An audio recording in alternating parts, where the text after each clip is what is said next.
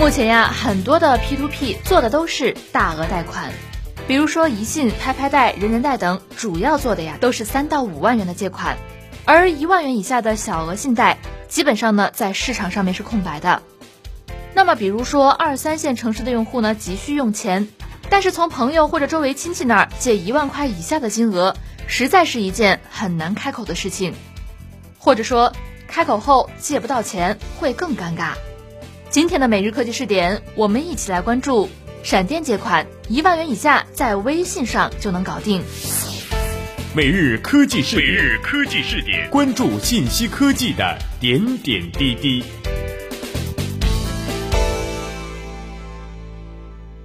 曾经呢，有一个叫张静华的学生，在读大二时和几个好朋友做转包写书，在外包的项目赚了几十万块钱。这个呢，对于1997年的学生来说可不是个小数字。那到了1999年，这个学生呢在本校读起了研究生，他和几个朋友用之前赚到的钱开了一个公司，叫易特网联，专门是给别人做网站 CRM 系统的。那公司最多的时候呢是有40个员工，但是因为没有经验，模式没有研究清楚，之前赚的钱呀都赔了进去。时间到了2001年的年底，他呢非常无奈，关掉了易特网联公司。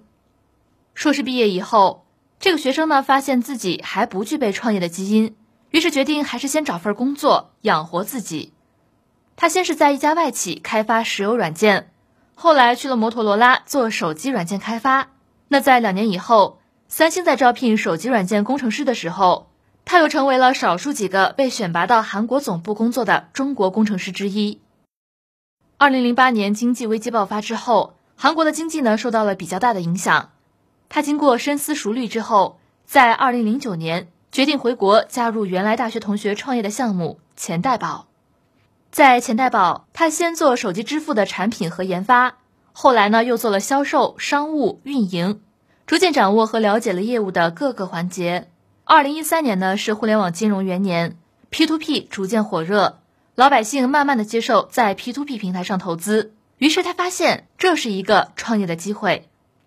在2013年年末，钱代宝开始内部孵化互联网金融公司掌众金融。其实呀，钱代宝只是掌众金融的财务投资方，而真正出任掌众金融 CEO 的正是当年的那个学生。他重组了团队，并且呢，在2014年的3月，国内首家采用会员邀请制的借贷平台闪电借款正式上线。那据张静华介绍，闪电借款呢是用户与用户之间资金借贷的周转平台，主要功能呢是提供短小精快的小额借款服务。短是短贷，只做30天以内的贷款周期；小是只借1万元以下的借款；而精呢是只做草根类的小户；快呢自然就是快速借款，在授信完成后的60秒钟完成出借，理财端在24小时内完成放款匹配。那闪电借款也是基于微信使用的借款平台。借款用户通过授信认证获得授信额度，也可以通过分享、邀请好友等多种方式获得额度。需要用钱的时候呢，可以登录微信完成操作，在额度内随时进行借款。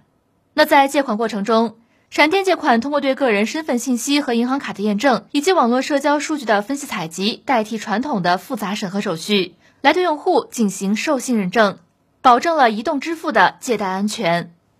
闪电借款呢，对借款的会员用户收取1%至 1.5% 的手续费，相当于年息 15%。 那对非会员呢，收取 1.5% 至 2% 的手续费。目前呢，还在大力优惠补贴阶段。比如说，用户呢想在闪电借款上借5000块钱，会员花50块钱的手续费，但是掌众金融会给借贷用户返券，实际上呢只需要花费25块钱左右的手续费。而理财端的用户呢，则是以21天为周期的投资，100元即可起投，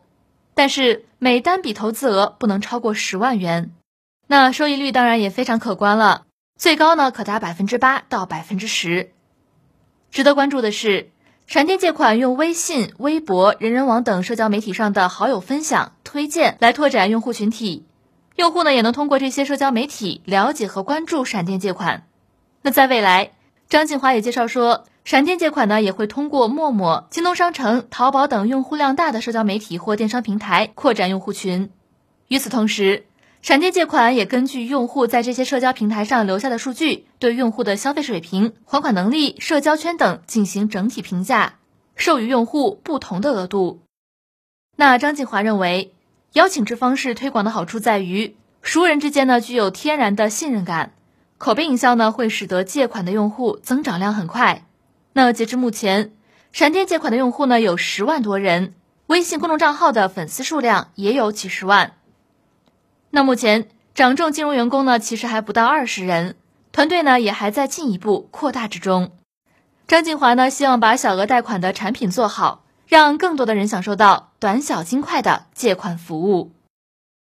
其实闪电借款能够抓住1万块钱以下的小额信贷的这个市场空白，来通过这种社交媒体的强关系来拓展用户量。其实呢它在市场定位和营销的方式上呢都是非常可取的。但是有一个问题是，目前这个掌证科技它推出的产品呢它比较单一，或许有些用户呢会认为小额的借款其实是可以通过信用卡的套现来解决的，那么在这个时候呢可能就不会来说去选择闪电借款。所以说呢这个公司呢后续可能说需要继续在营销和团队上面做一些动作和发力。好了，那关于这个话题呢我们就说到这里，感谢你的收听。同时呢，欢迎大家关注我们的微信公众账号直播互联网，你的观点、意见和建议都可以通过微信公众账号直播互联网和漠然联络。每日科技视点，每天不见不散。